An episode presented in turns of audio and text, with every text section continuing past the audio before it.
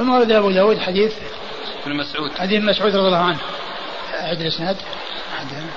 قال حدثنا عبد الحميد بن بيان السكري عن إسحاق بن يوسف عن شريك عن أبي إسحاق عن القاسم بن عبد الرحمن عن أبيه عن ابن مسعود رضي الله عنه قال قال رسول الله صلى الله عليه وعلى آله وسلم اقتلوا الحيات كلهن فمن خاف ثأرهن فليس مني.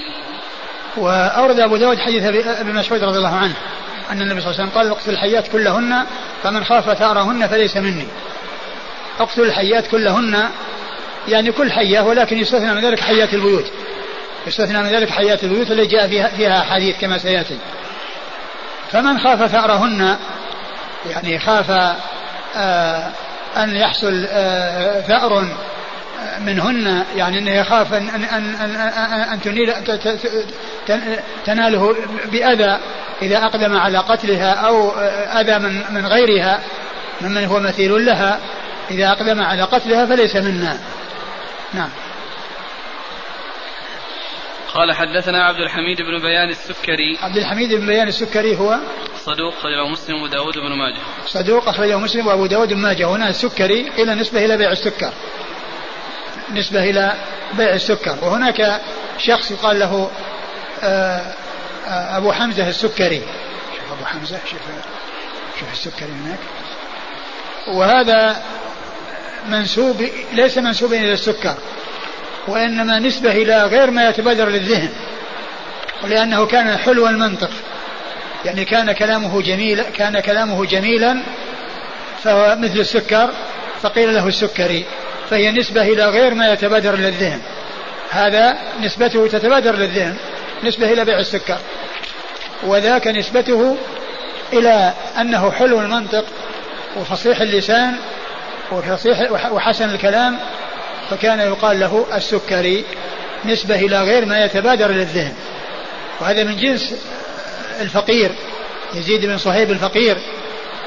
ليس يتبادر للذهن لأن متبادر للذهن الفقر.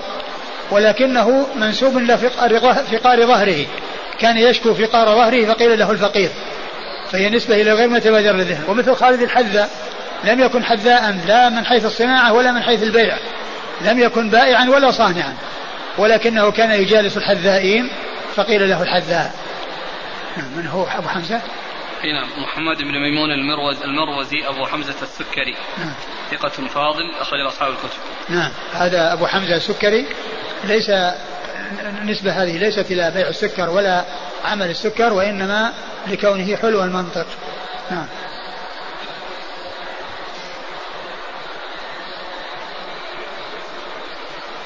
بعده. عن إسحاق بن يوسف. عن إسحاق بن يوسف الأزرق وهو ثقة أخرجه أصحاب كتب الستة. عن شريك. عن شريك بن عبد الله النخعي الكوفي وهو ثقة وهو صدوق أخرجه البخاري تعليقا ومسلم وأصحاب السنن.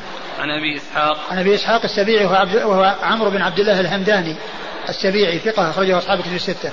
عن قاسم بن مح... بن عبد الرحمن. عن القاسم بن عبد الرحمن ابن عبد الله المسعودي وهو ثقة أخرجه البخاري وأصحاب السنن. ثقة أخرجه البخاري وأصحاب السنن. عن أبيه عبد الرحمن ابن عبد الله وهو ثقة أخرج له أصحاب الكتب. أصحاب الكتب الستة. وعن عبد الله بن مسعود رضي الله عنه وهو صاحب رسول الله عليه الصلاة والسلام وحديثه أخرجه أصحاب الكتب الستة. وابنه عبد الرحمن هذا هو الذي يكنى به لأن كنيته أبو عبد الرحمن. عبد الله بن مسعود كنيته أبو عبد الرحمن فهو يكنى بابنه هذا الذي روى الذي روى عنه في هذا الإسناد. قال حدثنا عثمان بن أبي شيبة قال حدثنا عبد الله بن نمير قال حدثنا موسى بن مسلم قال سمعت عكرمة يرفع الحديث فيما أرى إلى ابن عباس.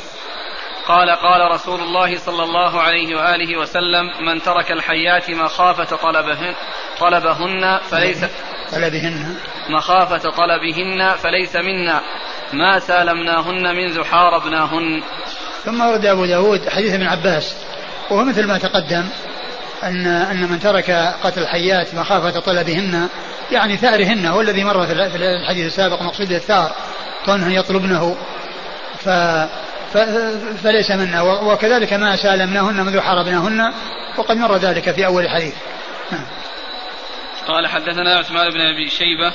عثمان بن أبي شيبة ثقة أخرجه أصحاب في الستة إلا الترمذي وإلا النسائي فأخرج له في عمل اليوم والليلة عن عبد الله بن نمير. عن عبد الله بن نمير وهو ثقة أخرجه أصحاب كتب الستة. عن موسى بن مسلم. عن موسى بن مسلم وهو لا بأس به أخرجه أبو داود والنسائي في في, خصائص علي. لا بأس به أخرجه أبو داود والنسائي في خصائص علي. وابن ماجه. وابن ماجه. عن عكرمة. عن عكرمة هو ابن عباس وهو ثقة أخرجه أصحاب في الستة. عن ابن عباس وهو صحابي وهو صحابي الجليل. أحد العباد الأربعة من الصحابة وأحد السبعة المعروفين بكثرة الحديث عن النبي صلى الله عليه وسلم. قال حدثنا أحمد بن منيع قال حدثنا مروان بن معاوية عن موسى الطحان. قال حدثنا عبد الرحمن بن سابط عن العباس بن عبد المطلب رضي الله عنه أنه قال لرسول الله صلى الله عليه وآله وسلم إنا نريد أن نكنس زمزم وإن فيها من هذه الجنان يعني الحيات الصغار فأمر النبي صلى الله عليه وآله وسلم بقتلهن.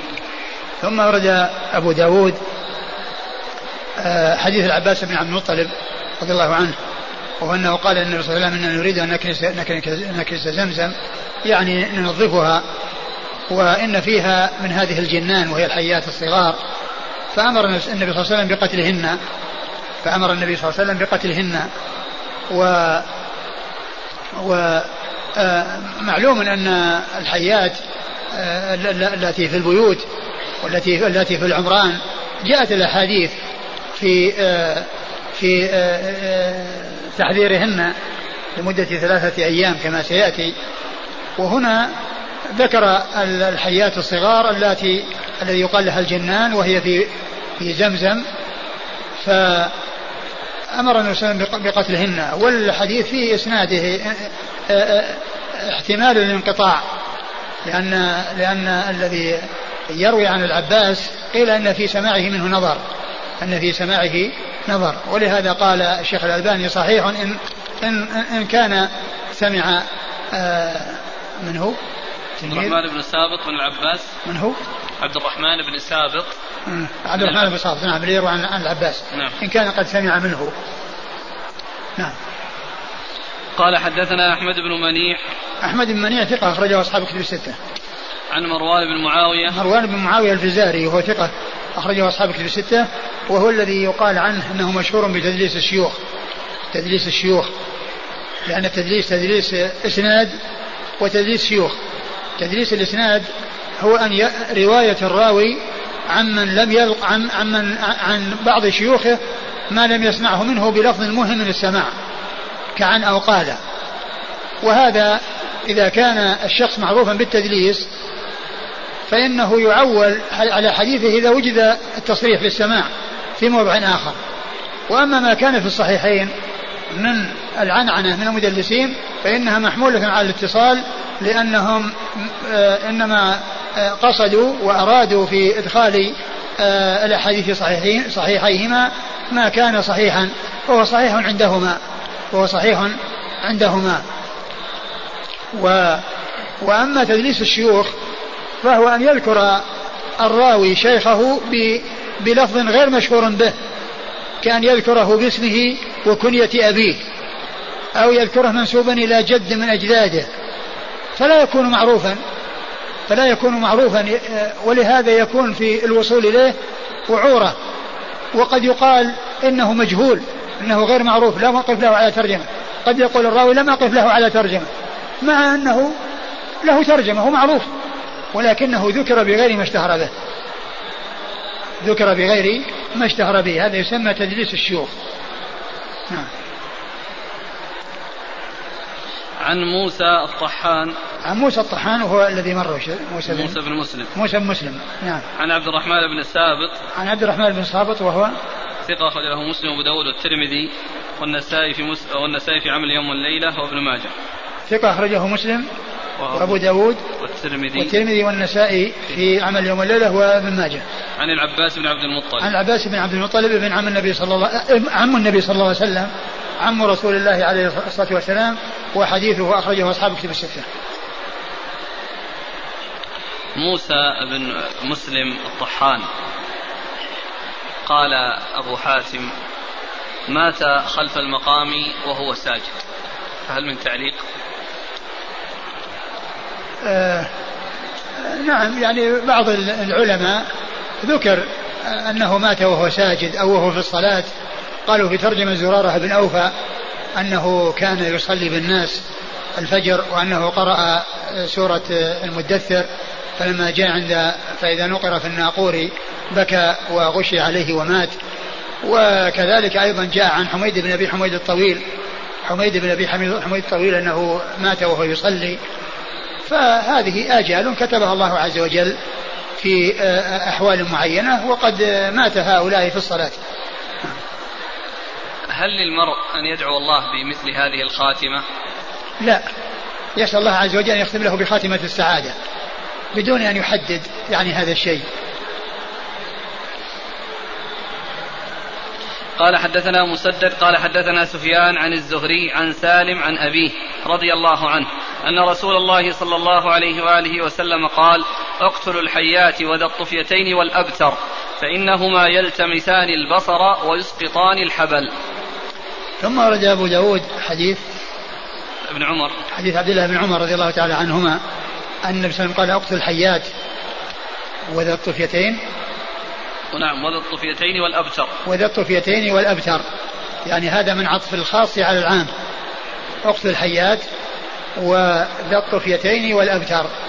يعني ذكر الحيات يعني عموما ثم عطف عليها آه، بعض أنواعها وذلك لشدة ضررها ولأنها أشد من غيرها ضررا فخصها. وهذا من عطف الخاص على العام. من عطف الخاص على العام لأن الخاص آه، يكون ذكر مرتين. مرة مندرج تحت العام ومرة منفردا. ومرة يكون منفردا. و والتنصيص على الخاص بالعام من أجل الاهتمام به وإما لأهميته أو لخطره وشدة ضرره. وهذا من هذا القبيل لأنها شد من غيرها ضررا. ولهذا قال يعني عنها انها انها تلتمس تلتمس البصر. يلتمسان البصر ويسقطان الحبل. يلتمسان البصر ويسقطان الحبل.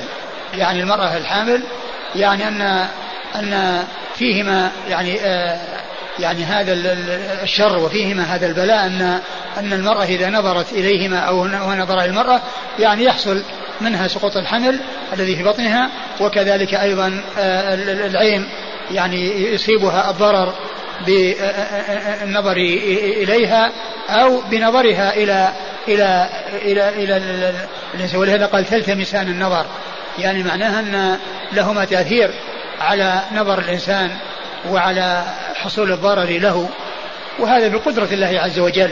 وقيل إن معنى ذلك أنهما يقصدان إلى العين وأنهما يلسعانها وقيل إن المعنى الأول هو الأظهر وذلك لخاصية جعلها الله عز وجل فيهما مثل ما يكون بالنسبة للعائن الذي ينظر إلى شيء ثم يحصل الضرر بنظره. فهذه من جنس من جنس يعني نظر العائن. نعم. وذو الطفيتين آه، آه، إيش قال في تفسيرها؟ طفيتين. قال وأراه شبه الخطين اللذين على ظهره. يعني أن, أن, أن, أن في خطان على ظهره مثل الخوص. يعني اللي هو ورق, ورق النخل. وهنا قال ورق المقل في الشرح. نعم. ورق المقل. وظاهر المقصود المقل يعني ذاك الذي يشبه النخل وليس وليس بنخل.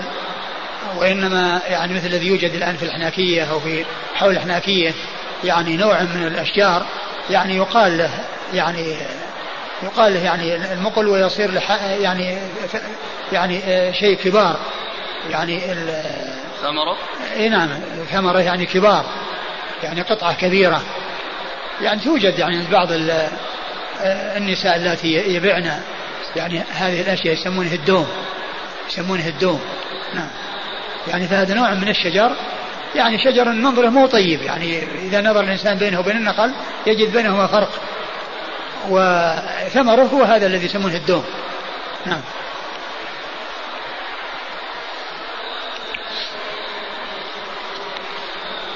فإنهما يلتمسان البصر ويسقطان الحبل. الحبل اللي هو الحمل. يعني بكون نظر المرأة إليهم أو أو يعني نظرهما إلى المرأة أو نظر المرأة إليهم إليهم يعني يحصل يعني شيء من التأثر بحيث أنه يؤدي إلى سقوط الحمل. قال حدثنا مسدد. مسدد بن مسرهد البصري ثقة أخرجه البخاري وأبو داود والترمذي والنسائي. عن سفيان عن الزهري. سفيان هو بن عيينة والزهري محمد بن مسلم بن عبد الله بن شهاب الزهري ثقة أخرجه أصحاب كتب الستة. عن سالم. عن سالم بن عبد الله بن عمر ثقة أخرج له أصحاب كتب الستة. عن أبيه عبد الله بن عمر رضي الله عنهما هو أحد العباد الأربعة من الصحابة وأحد السبع المعروفين بكثرة الحديث عن النبي صلى الله عليه وسلم. يقول ما معنى الأبتر؟ والأبتر هو حية يعني ذنبها صغير. يعني قيل ذنبها صغير.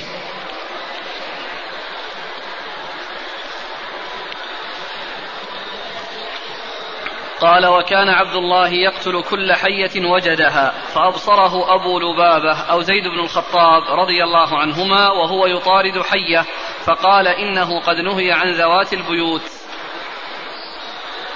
فقال فقال إنه قد نهي عن ذوات البيوت. فأبصره أبو فقال فأبصره أبو لبابة أو زيد يعني بن واحد منهما. فأبصره أبو لبابة أو زيد بن الخطاب وكان وكان وكان عبد الله بن مسعود وكان عبد الله عبد الله بن عمر. يقتل كل حية. وكان يقتل كل حية بناء على ما جاء في هذا الحديث. أقتل الحيات وذا الطف- وذا الطفيتين والأبتر. فكان بناء ذلك يقتل كل حية. فأبصره أبو لبابة آه، آه، وهو رفاعة بن عبد المنذر الأنصاري أو زيد بن الخطاب الذي هو عمه فقال إن الرسول قال- نهى عن قتل ذوات البيوت. عن قتل ذوات البيوت يعني ال- ال- ال- اللاتي يعني عوامر البيوت اللاتي يكن في البيوت يعني إلا بعد الاستئذان بعد ال- الايذان وبعد التحذير كما سيأتي في الأحاديث. فدل هذا على أن ذلك مستثنى يعني على أن ذوات البيوت أنها مستثناة من هذا العموم ولكن قتلهن بعد يكون بعد الايذان وبعد التحذير. وأما غيرهن فيقتلن من أول وهلة. نعم.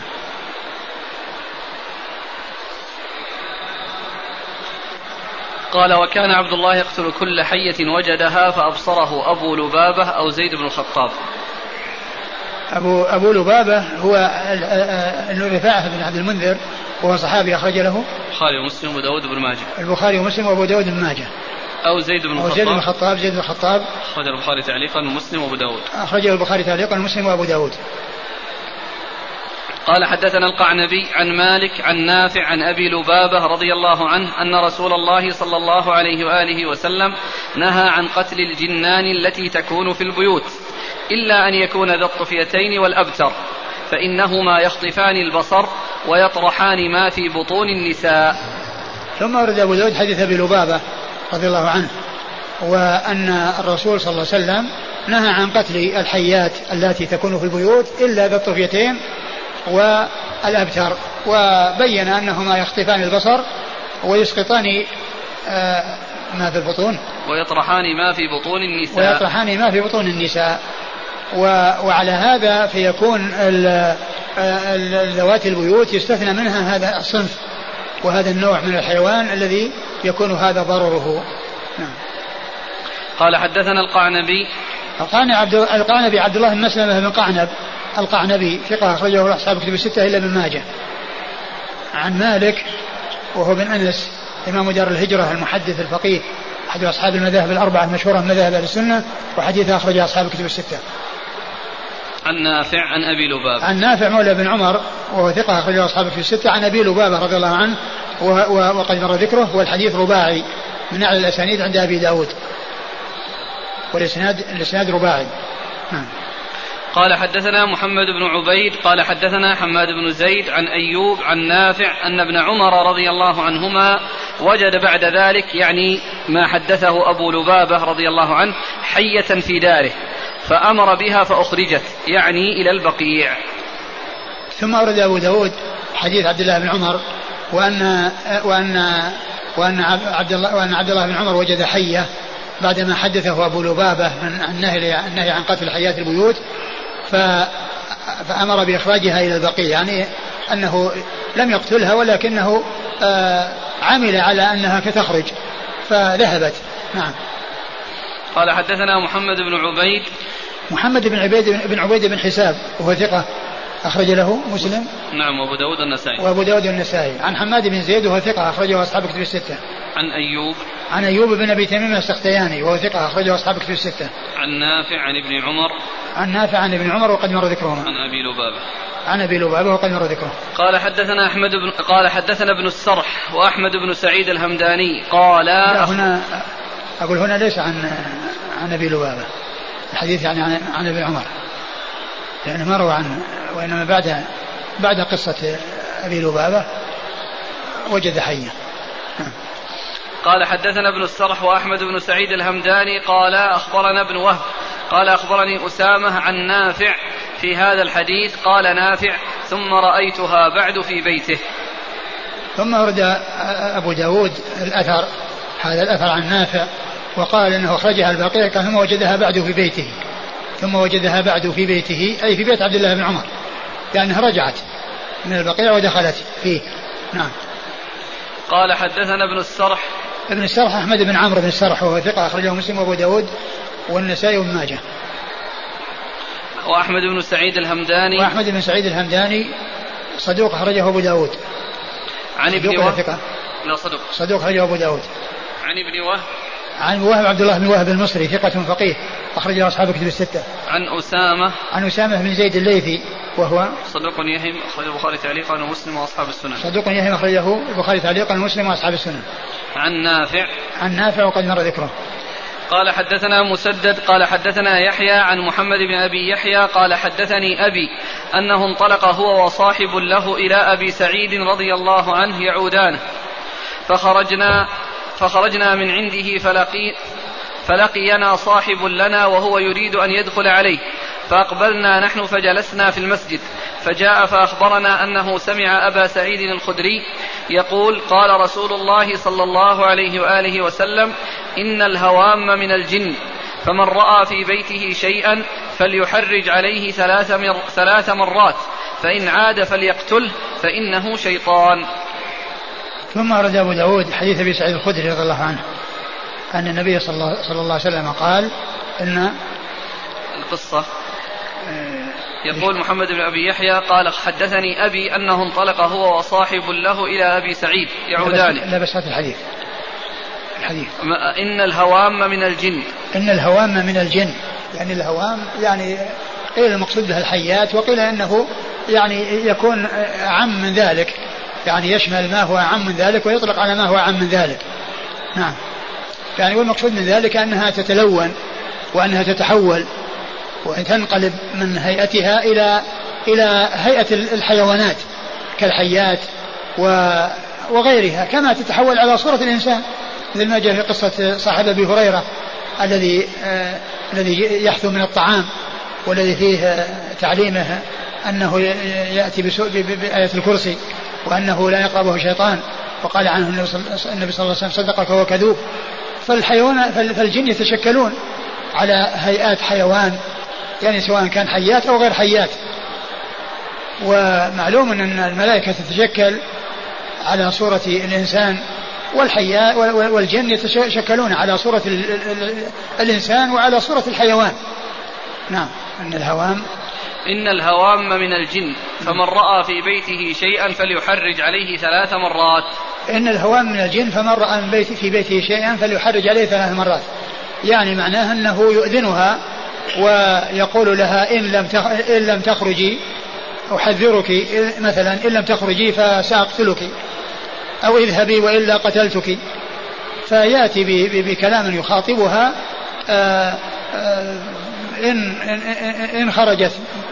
إن إن بقيت إن خرجت قبل ثلاث فإنها تسلم وإن بقيت بعد ثلاث فإنه يقتلها. نعم. فإن عاد فليقتله فإنه شيطان. فإن عاد فليقتله فإنه شيطان. نعم. قال حدثنا مسدد عن يحيى. شيطان يعني من شياطين الجن. شيطان من شياطين الجن الذي جاء على صورة آه هذه الحيات نعم. قال حدثنا مسدد عن يحيى مسدد مر ذكره يحيى هو بن سعيد القطان ثقة أخرجه أصحاب في الستة. عن محمد بن أبي يحيى. محمد بن أبي يحيى هو؟ صدوق أبو داود والترمذي في الشمائل والنسائي بن ماجه. صدوق أبو داود أبو داود والترمذي والترمذي في الشمائل والنسائي بن ماجه. عن أبيه عن أبيه وهو لا بأس به أخرج أصحاب السنن. لا بأس به أخرج أصحاب السنن. عن رجل عن أبي سعيد. عن رجل وهو مبهم. عن أبي سعيد أبي سعيد الخدري وسعد بن مالك بن سنان صاحب رسول الله صلى الله عليه وسلم وأحد السبع المعروفين بكثرة الحديث عن النبي صلى الله عليه وسلم. والحديث ضعيف بهذا الإسناد لكنه جاء يعني ما يدل على يعني على على معناه. في زيادة أن الهوام من الجن يعني أعم من نعم. الحديث الماضي كان يتكلم عن الحية الآن الهوام أشمل. هذا عام نعم لكن سيأتي بعد ذلك حديث. لكن ما أدري أظن الهوام منها ما جاءت إلا في هذا الحديث. ذكر الهوام أو جاءت. فيما سيأتي.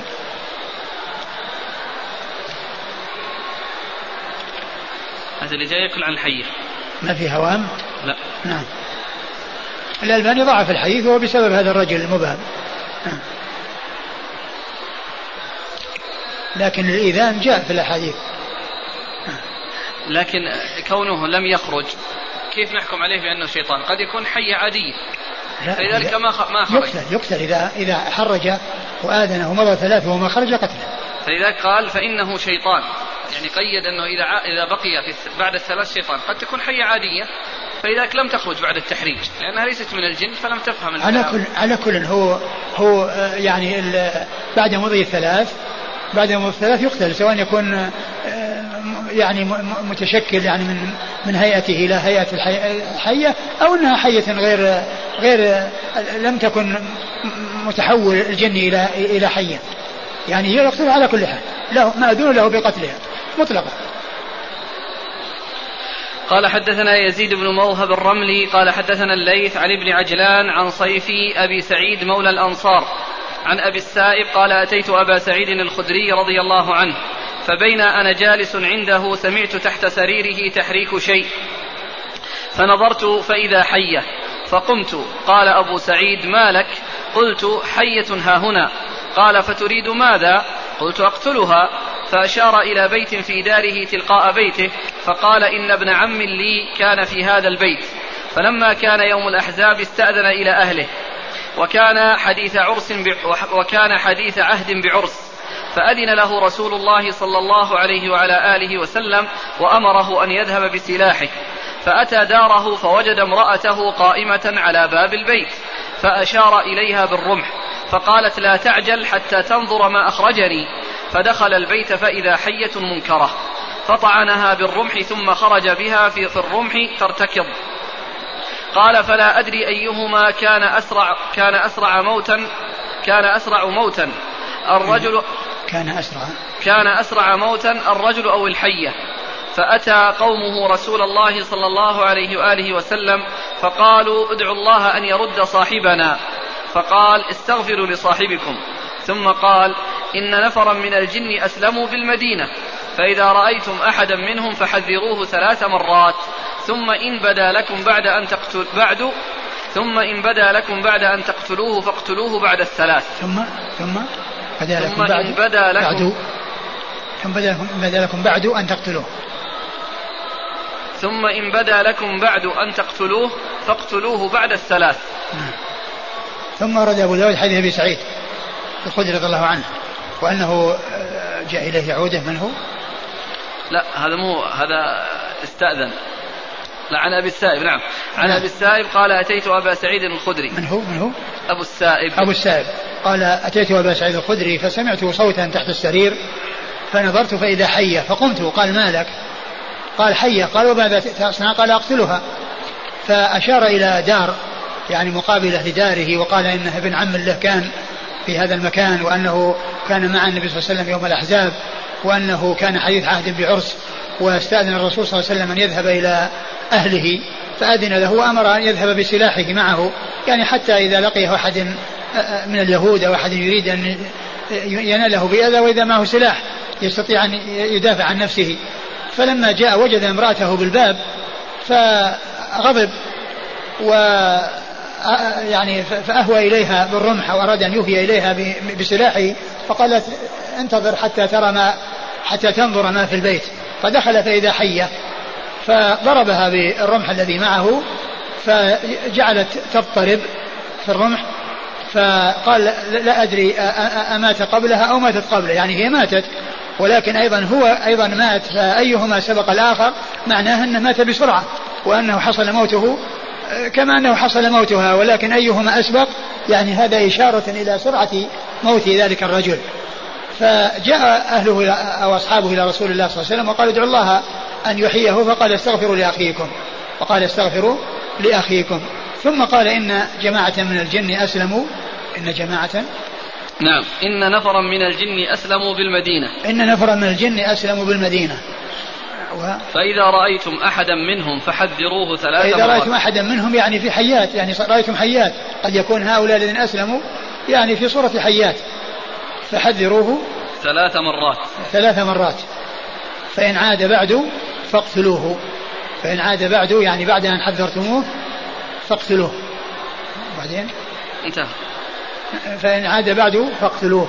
وهذا يدل على ما دل عليه ما تقدم من أنه يكون هناك إيذان وتحذير وأنه إن بقي بعد ثلاث فإنه فإنه يقتل. نعم. قال حدثنا يزيد بن موهب الرملي. يزيد بن موهب الرملي هو ثقة أخرج أبو داود النسائي بن ماجه. ثقة أخرج أبو داود النسائي بن ماجه. عن الليث. عن الليث بن سعد وهو ثقة أخرجه أصحاب كتب الستة. عن ابن عجلان عن صيفي. ابن عجلان مر ذكره هو صيفي هو ثقة أخرجه مسلم وأبو داود والترمذي والنسائي. ثقة أخرجه مسلم وأبو داود والترمذي والنسائي. عن أبي السائب. عن أبي السائب وهو ثقة أخرج البخاري في جزء القراءة ومسلم وأصحاب السنن. ثقة أخرجه البخاري في جزء القراءة ومسلم وأصحاب السنن. عن أبي سعيد الخدري وقد مر ذكره. قال فأتى قومه رسول الله صلى الله عليه وسلم فقالوا ادعوا الله أن يرد صاحبنا ادعوا الله يرد صاحبنا يعني يحييه أن يحييه فالرسول قال استغفروا لأخيكم يعني معناه أن ما من مات فإنه لا يعاد هنا ثلاث مرات نعم هنا ثلاث مرات وسيأتي ثلاثة أيام. إذا كل يوم ثلاث مرات. أو كيف يعني؟ يجمع بين الحديثين. ثلاث مرات. والله يمكن يمكن يجمع بينهما أن كل يوم يعني يحذر مرة. وين حذر يعني ثلاث مرات يعني في يوم واحد؟ و لكنه لا يقدم على قتله إلا بعد ثلاثة أيام. يمكن أن يكون كل كل كل تحذير تحذير في, في تحذيره في, في يوم ويمكن أن تكون يعني يحذر في أول أمر ثلاث مرات ثم يترك ثلاثة أيام ويقتل بعد ذلك. قال حدثنا مسدد قال حدثنا يحيى عن ابن عجلان بهذا الحديث مختصرا قال فليؤذنه ثلاثا فإن بدا له بعد فليقتله فإن فإنه شيطان وهذا مثل الذي قبله يؤذنه يعني الإيذان هو الإعلام يعني يقول له إن لم تفعل كذا إن لم تخرج فأنا سأقتلك. إن لم تخرج يعني في خلال ثلاثة أيام وإلا قتلتك. قال حدثنا مسدد عن عن يحيى عن ابن عجلان. كل هؤلاء مر ذكرهم. قال حدثنا أحمد بن سعيد الهمداني قال أخبرنا ابن وهب قال أخبرني مالك عن صيفي مولى بن أفلح. قال أخبرني أبو السائب مولى هشام بن زهرة أنه دخل على أبي سعيد الخدري رضي الله عنه فذكر نحوه وأتم منه قال فآذنوه ثلاثة أيام فإن بدا لكم بعد ذلك فاقتلوه فإنما هو شيطان. وهذا فيه التنصيص على ثلاثة أيام قال فإن بدا لكم فاقتلوه فإنما هو شيطان. قال حدثنا أحمد بن سعيد الهمداني عن ابن وهب عن مالك عن صيفي مولى بن أفلح عن أبي السائب عن أبي سعيد. وكلهم مر ذكرهم قال حدثنا سعيد بن سليمان عن علي بن هاشم قال حدثنا ابن أبي ليلى عن ثابت البناني عن عبد الرحمن بن أبي ليلى عن أبيه رضي الله عنه. أن رسول الله صلى الله عليه وعلى آله وسلم سئل عن حيات البيوت فقال إذا رأيتم منهن شيئا في مساكنكم فقولوا أنشدكن العهد الذي أخذ عليكن نوح أنشدكن العهد الذي أخذ عليكن سليمان ألا تؤذونا فإن عدنا فاقتلوهن. ثم أرد أبو داود حديث أبي ليلى. حديث أبي ليلى والد عبد الرحمن بن أبي ليلى رضي الله تعالى عنه أن النبي صلى الله عليه وسلم قال إذا إذا رأيتم منهن شيئا في مساكنكم إذا رأيتم منهن يعني من الحيات شيئا في مساكنكم فآذنوه. فقولوا أنشدكن فقولوا يعني هذا في بيان الكيفية التي يكون بها التحذير. أنشدك أنشدكن العهد الذي العهد الذي أخذه عليكن نوح وسليمان. يعني نوح يمكن أن يكون على اعتبار أنها أن, أن, أن الذين نجوا من الغرق هم الذين كانوا في السفينة.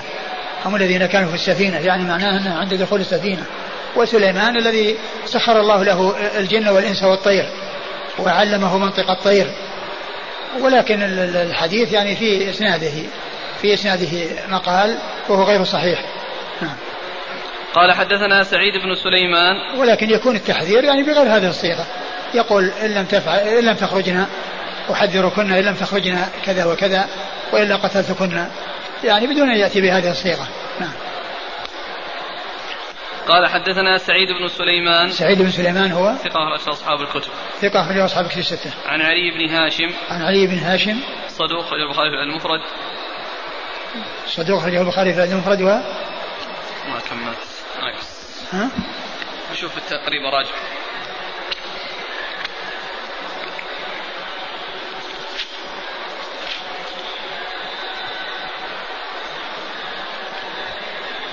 البخاري في المفرد ومسلم وأصحاب السنن. البخاري في المفرد ومسلم وأصحاب السنن. عن ابن أبي ليلى. عن ابن أبي ليلى هو محمد بن عبد الرحمن بن أبي ليلى وهو صدوق سيء الحفظ سيء الحفظ جدا يعني معناه أنه سيء الحفظ يعني يعني آآ آه، آآ آه، ليس سهلا أو خفيفا وإنما هو يعني هذا السوء الذي في حفظه شديد وكثير ولهذا وصفه جدا وهذا هو سبب الحديث أو ضعف الحديث بسببه. نعم. عن عن ثابت البناني. عن, ثابت البناني. ثابت البناني؟ لا قلتم صدوق سيء الحفظ جدا. نعم. أخرج له. أخرج له. أصحاب السنن. أصحاب السنن. نعم عن ثابت البناني. عن ثابت البناني ثقة أخرجه أصحاب الكتب الستة. عن عبد الرحمن بن أبي ليلى وهو ثقة أخرجه أصحاب الكتب الستة. عن أبي ليلى وهو صحابي أخرج له. أبو داود. أبو ليلى أخرجه أصحاب أصحاب السنن. أخرجه أصحاب السنن.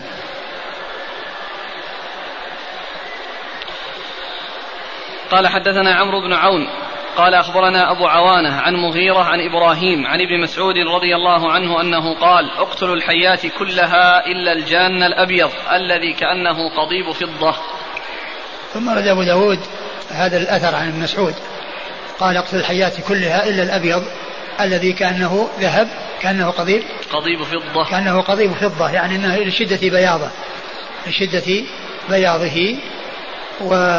وهذا أثر عن ابن مسعود ولكنه غير ثابت.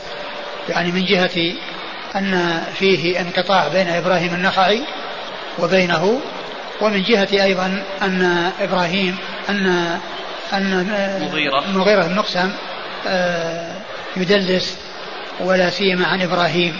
وهذا هنا من رواية عن إبراهيم. ففيه الانقطاع بين المغيرة بين بين إبراهيم. إبراهيم النخعي وبين عبد الله بن مسعود لأنه ما أدركه. وذلك أن مسعود توفي سنة 32 وهو وهو توفي سنة 97 وعمره خمسون سنة أو أو أو, أو فوقها. ومعنى ذلك أنه ولد بعد وفاة ابن مسعود بمدة. ولد بعد وفاة المسعود بمدة فلم يدركه ففيه انقطاع قال حدثنا عمرو بن عون عمرو بن عون ثقة أخرجه أصحاب كتب الستة. عن أبي عوانة. عن أبي عوانة الوضاح بن عبد الله اليشكري وهو ثقة أخرجه أصحاب كتب الستة. عن مغيرة. عن مغيرة بن مقسم الضبي الكوفي وهو ثقة أخرج له أصحاب الكتب. أصحاب الكتب الستة. عن إبراهيم بن يزيد بن قيس النخعي الكوفي وهو ثقة أخرجه أصحاب الكتب الستة. عن عبد الله بن مسعود رضي الله عنه وقد مر ذكره. هذا هذا آخر حديث. بقي كلام. نعم. هو آخر حديث بقي كلام لأبي داود. نعم. لكن الشيخ الألباني صحح لكنه يعني كما كما هو واضح فيه الانقطاع. قال أبو داود فقال لي إنسان الجان لا ينعرج في مشيته. فإذا كان هذا قال, صح قال أبو داود. قال لي إنسان الجان لا ينعرج في مشيته. فإذا كان هذا صحيحا كانت علامة فيه إن شاء الله. هذا يعني يوجد في بعض النسخ مثل ما قال الشارع وقال الجان لا ينعرج في مشيته يعني معناه أنه كأنه ما يتلوى. يعني يحصل فيه التلوي لأن الحيات من شان من شأنها أنها تتلوى إذا جاءت تمشي. ما هي بتمشي يعني باستقامة وإنما يحصل فيها التلوي. قال الجان إيش؟ قال الإنسان نعم. الجان لا ينعرج في مشيته. يعني إذا كان الجان اللي هو على هيئة الحيوان إذا جاء على هيئة حية فمن علامته أنه يعني ما ينعرج في مشيته. يعني معناه أنه كان يمشي باستقامة وأما الذي يتلوى يعني فيكون ليس ليس آه، جاء على صورة أو أو جاء الجان على صورته أو على هيئته. نعم. فإذا كان هذا صحيح صحيحا كانت علامة فيه إن شاء الله. نعم يعني هذا إن كان إن كان كلامه صحيحا فهذه علامة أنه آه، أن ما لم يكن يعني يتلوى فإنه ليس بجان قال حدثنا قال أستاذ قال أبو داود يصير يعني مقطوع ولا انتهى؟ الكلام. انتهى. انتهى الباب؟ نعم. والله تعالى أعلم وصلى الله وسلم وبارك على اله ورسوله نبينا محمد وعلى آله وأصحابه أجمعين. جزاكم الله خيرا. هل الاستئذان استئذان الحيات خاص بحيات إذان. إيذان الحيات. خاصة بحيات المدينة أم يعم كل الأماكن خاص ليس خاصا بحيات المدينة وإنما هو المدينة وغير المدينة لأن الأحاديث جاءت عامة فتشمل المدينة وغير المدينة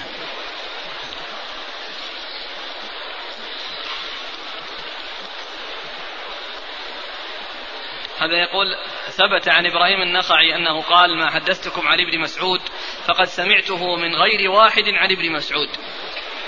إيه يعني معناه في واسطة هو لابد من هذا. قضية هو الواقع ما أدركه. يعني لكن كان ما مسعود نعم. توفي 32 وهذا وهذا توفي سنة 97 أو 95 وعمره 50 سنة أو تقريبا ومعنى ذلك فيه في مدة بين ولادة هذا ووفاة هذا ما حدثتكم عن عن ابن مسعود ف وقد سمعته من غير واحد أيه عن ابن مسعود أيه يعني معناه أنه سمعه من عدد فهذا يقتضي أنه حتى وإن كان انقطاع لكن قد علمنا أنه سمعه من جماعة. أي نعم. وهذا لعل لعل الشيخ ناصر لما صحها بناء على هذا على هذا على اعتبار أنه يعني إنه يرويه عنه عدد. يبقى تدليس مغيرة. ويبقى تدليس مغيرة لكن يعني حتى حتى هذا أقول حتى هذا حتى قضية أن يكون سمعه عن عدد يعني ما ما هي يعني ما هو مسلم به تماما. أقول فيه فيه الاحتمال. لأن قد يكون عدد فيهم كلام وأيضا يعني كما هو معلوم الراوي إذا حدث عن شخص بوصفه ثقة ثقة حدثني الثقة فإنه لا يعتمد لا يعول عليه لأنه قد يكون ثقة عنده ومجروح عند غيره. لأنه قد يكون ثقة عنده ومجروحا عند غيره. لو قال حدثني الثقة ولم يسمه وإنما على الإبهام فإن ذلك فيه نظر لأنه قد يكون ثقة عنده ومجروحا عند غيره. يقول خلال هذه الثلاثة أيام التي يحرج فيها على الحي هل يخرج الرجل وعائلته من البيت؟ ماذا يفعل؟ مو لازم أن يخرج يمكن أن يبقى ولكن يكون على حذر. أسئلة كثيرة يقول أخاف أنا ما أقدر أقعد الحية إن خاف وأراد أن يخرج يخرج ومن عجيب الأسئلة أن الحية تلعب مع الأطفال.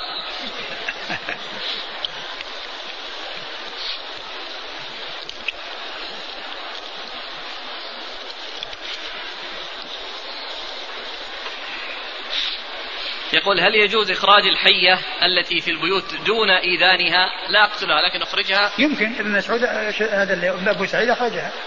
أبو سعيد الذي مر بنا أخرجها إلى البقيع. لا ابن عمر. ابن عمر ابن عمر نعم. فعادت. يعني كون كونه يحاول إنها تطلع ويعني إنها تخرج. فعادت يا شيخ. نعم وعادت نعم. ما صار فيها حيل.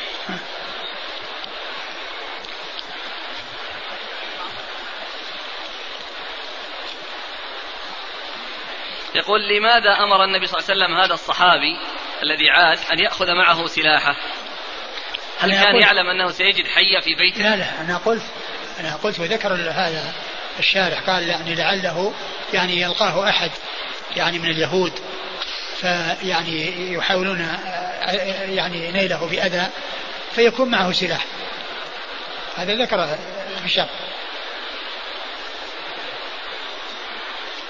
ما هو من أجل من أجل الحية أو التفكير في الحية. يعني حيات البيوت ما يقتلن إلا بدل الاستئذان بدل الإيذان. يقول شخص لا يستطيع أن يحذرها باللغة العربية. هل يمكن أن يحذرها بلغته؟ أبدا يحذر بلغته. لأنها أقول أنها إذا كانت في بلده يمكن لغتها لغته. يقول بعض الناس حفروا قبرا فوجدوا فيه حية فهل تقتل؟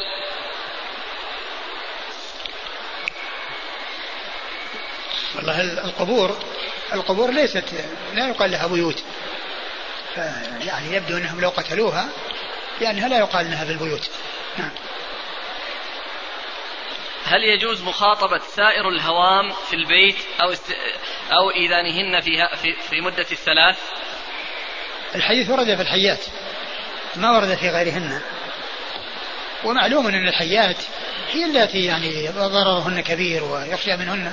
وأما الحيوانات الأخرى ما يخشى منها كون كون يجي جني على صورة بس أو كذا يعني القط يعني القط من شأنه إنه ما يؤذي ولا يحصل ضررا على أحد. وإنما الحيات هي التي الضرر يخشى منها. يقول هل يجوز التعوذ بآية الكرسي من هذه الحيات؟ كل إنسان يعني يقرأها كما جاء في الحديث عند النوم يعني وأنه لا يقرب الشيطان يعني كما جاء في قصة الشيطان الذي كان مع أبي هريرة وكان يأخذ من الطعام ويقول أني سأذهب بك إلى رسول الله صلى الله عليه وسلم فيقول دعني ولا أعود. ثم قال صدقك وهو كذوب. ف وسيعود. وبعد ذلك قال له تقرأ هذه الآية ولا يقرأ بك الشيطان يقول ألا يؤخذ من قوله صلى الله عليه وسلم إن بالمدينة جنا قد أسلموا أن الاست... أن الإذان والتحريج خاص بحيات المدينة؟ لا ما ما يدل لأن الأحاديث جاءت عامة قال اقتل الحيات وهو خطاب عام للمسلمين.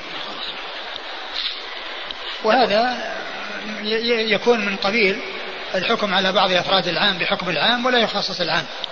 لأنه يعني يعني هذا من جزئيات العام. أقول هذا من جزئيات العام.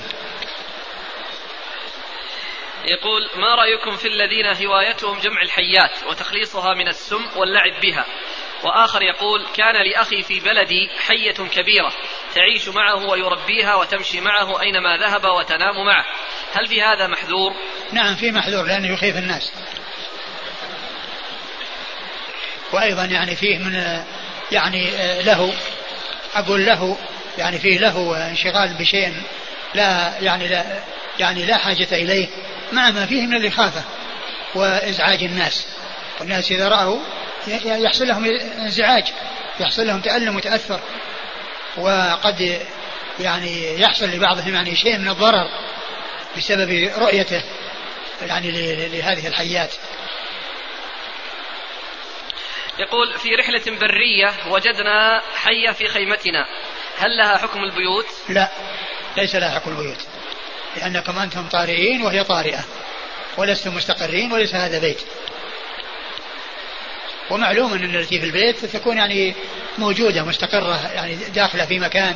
وأما الخيمة فهي مكشوفة. فهذه ليست يعني مقيمة فيها من قبل وإنما هي طارئة عليها.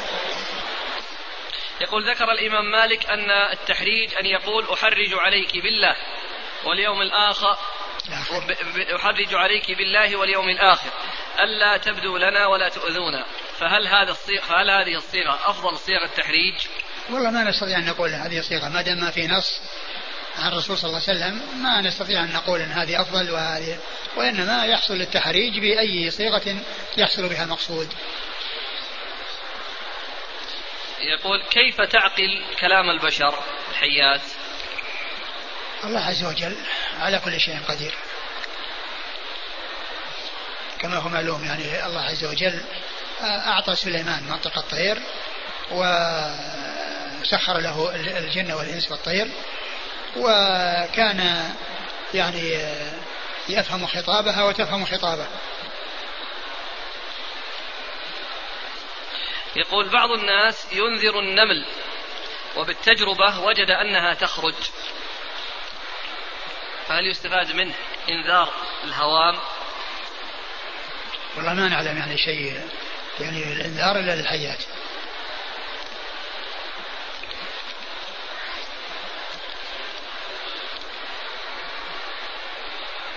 هل يجوز أن أن يقرأ الرجل في الماء؟ ثم يفرغه على الحية التي في البيت. ما أعلم لهذا يعني كيف؟ يرقيها يعني؟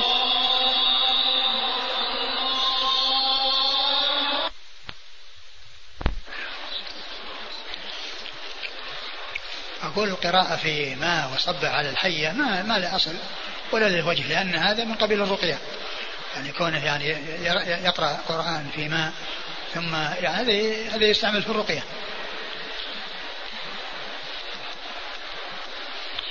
يقول في بيتنا حشرات كثيرة جربنا معها أنواع من المبيدات فلم تنتهي فأصبحنا نقتلها بالماء الحار. هل في هذا شيء؟ نعم في هذا لا يجوز لا يجوز التعذيب بالنار. يقول عندنا في البلاد تباع الحيات للعلاج فما حكم استعمالها كدواء شعبي مجرب؟ لا ما يجوز. أقول ما يجوز ذلك لأن الحرام لا يتداوى به ويتعالج به.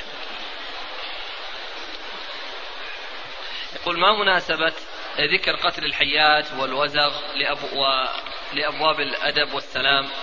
هي لأنها من جملة الآداب التي التي يعني في التعامل يعني مع هذه الحيوانات. يقول ما دام أن النبي صلى الله عليه وسلم أمر بقتل الحية هل يقال إن في قتلها أجر؟ لا شك. أقول فيها أجر لأن فيها تخليص من من من, من الإثم. من, من الضرر الذي يحصل بسببها.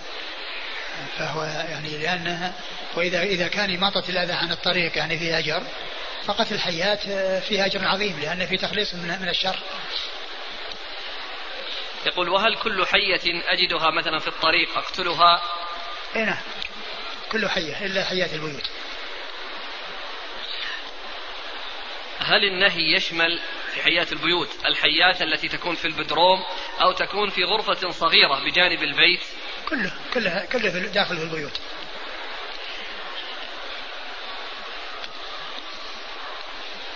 هل يجوز قتل الحيات في المسجد؟ يعني يبدو ان أن الحكم واحد لأن كونها تكون في المسجد أو تكون في البيت يعني معناه أنها تكون يعني في هذا في البناء. الذي يكون فيه الناس فهي كذلك يعني يبدو أنها يحصل إيذانها يقول ما حكم استعمال سم العقارب في التداوي من لسعات العقرب إيش؟ استعمال سم العقرب في التداوي من لسعته وهل السم يتداوى به؟ يتداوى بالسم من, من السم؟ وأين وأين يحصل على هذا السم؟ ومن يجمعه؟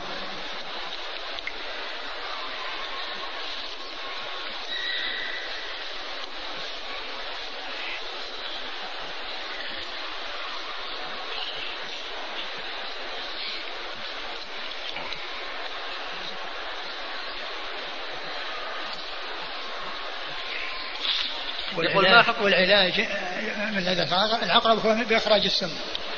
فكيف يؤتى بالسم يتعالج به وهو مطلوب إخراج إخراج السم. نعم. يقول ما حكم الذين يحرقون الحيات وهي حية؟ لا يجوز تعذيب تعذيب تعذيب بالنار لا يجوز. لا الحيات ولا غيرها. وأكلها؟ الحيات؟ من يأكل الحيات؟ توجد توجد. ومن يأكل الحيات؟ يعني نعم. نعم. حتى الكلاب تؤكل.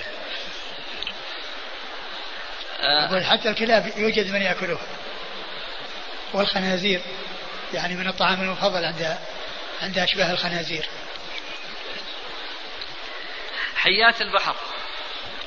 هل تدخل في الأمر بالقتل والنهي عن الأكل أو يدخل في عموم قوله؟ الذي يدعو أن حيات البحر تختلف عن حياة البر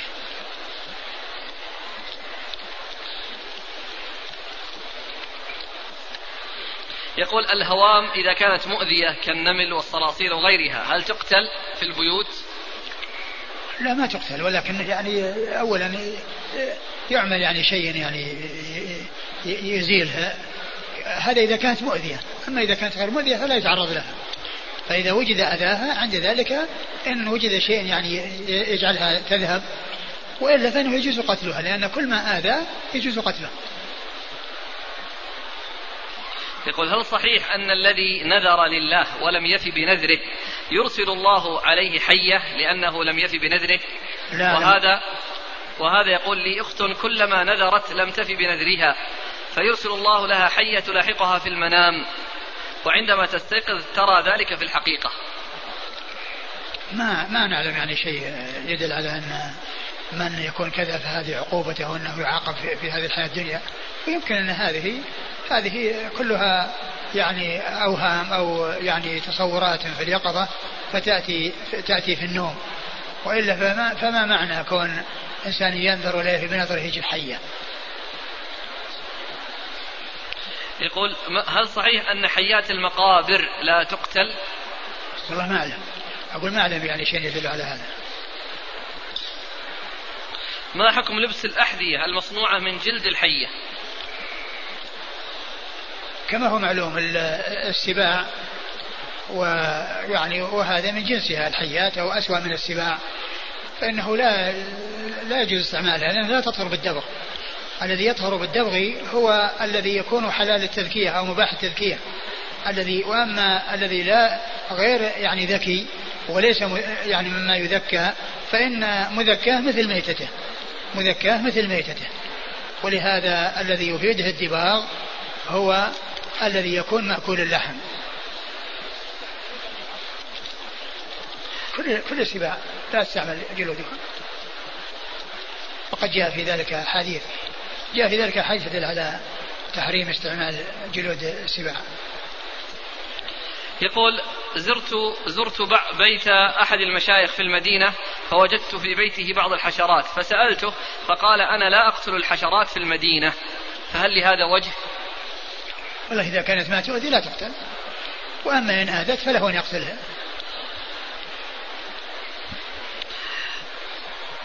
كأنها الحيات أخذت النصف الكبير من الدرس فلننتقل القنوت في الصلوات الراتبة السرية. هل جاء عن النبي صلى الله عليه وسلم؟ الذي الذي أذكره وأنا ما أتذكر الآن أنه يعني يجوز في جميع الصلوات. بس ما أدري وش الدليل. هذا يمكن يرجع إلى كتاب الشيخ ناصر في في صفة صلاة النبي صلى الله عليه وسلم. كان في بالي أنه يعني يجوز في السرية والجهرية وأنه جاء ما يدل عليه. بس ما أذكر. يقول من صلى جالسا لمرض أو لعجز. فهل له كل الأجر؟ نعم إذا كان يعني لعجز مرض فله كل أجر. لقوله صلى الله عليه وسلم إذا مرض العبد أو سافر كتب له ما كان يعمل وهو صحيح مقيم. والحديث أخرجه البخاري. يقول لقد حججت وعند رمي وإنما الذي نص له نصف الأجر في النافلة. إذا كان يقدر على القيام وأراد أن يصلي جالسا فيجوز له أن يصلي جالسا وله نصف الأجر كما جاءت بذلك الأحاديث عن رسول الله صلى الله عليه وسلم. وأما كون الإنسان لا لا يصلي قائما من أجل عدم قدرته على القيام فإنه معذور. وهو الذي قال فيه النبي صلى الله عليه وسلم إذا مرض العبد أو سافر كتب له ما كان يعمل وهو صحيح مقيم. يقول حججت وعند رمي الجمرة الأخيرة رميت قبل الزوال. وبعدها. لا يقول رميت قبل الزوال وبعدها طفت طواف الوداع. فهل هذا جائز؟ الرمي قبل الزوال الرمي قبل الزوال لا, لا يجوز ولا يجزئ. ومن فعل ذلك عليه أن يعيد وإذا لم يعد فعليه فدية. وهي شاة تذبح مكة وتوزع على فقراء الحرم وإن لم يستطع صام عشرة أيام. يقول اشتريت أرضا بغرض أن أبيعها وأستثمر مالها. أخبرني بعض الإخوة أن مال الأرض لا يستثمر إلا في العقار.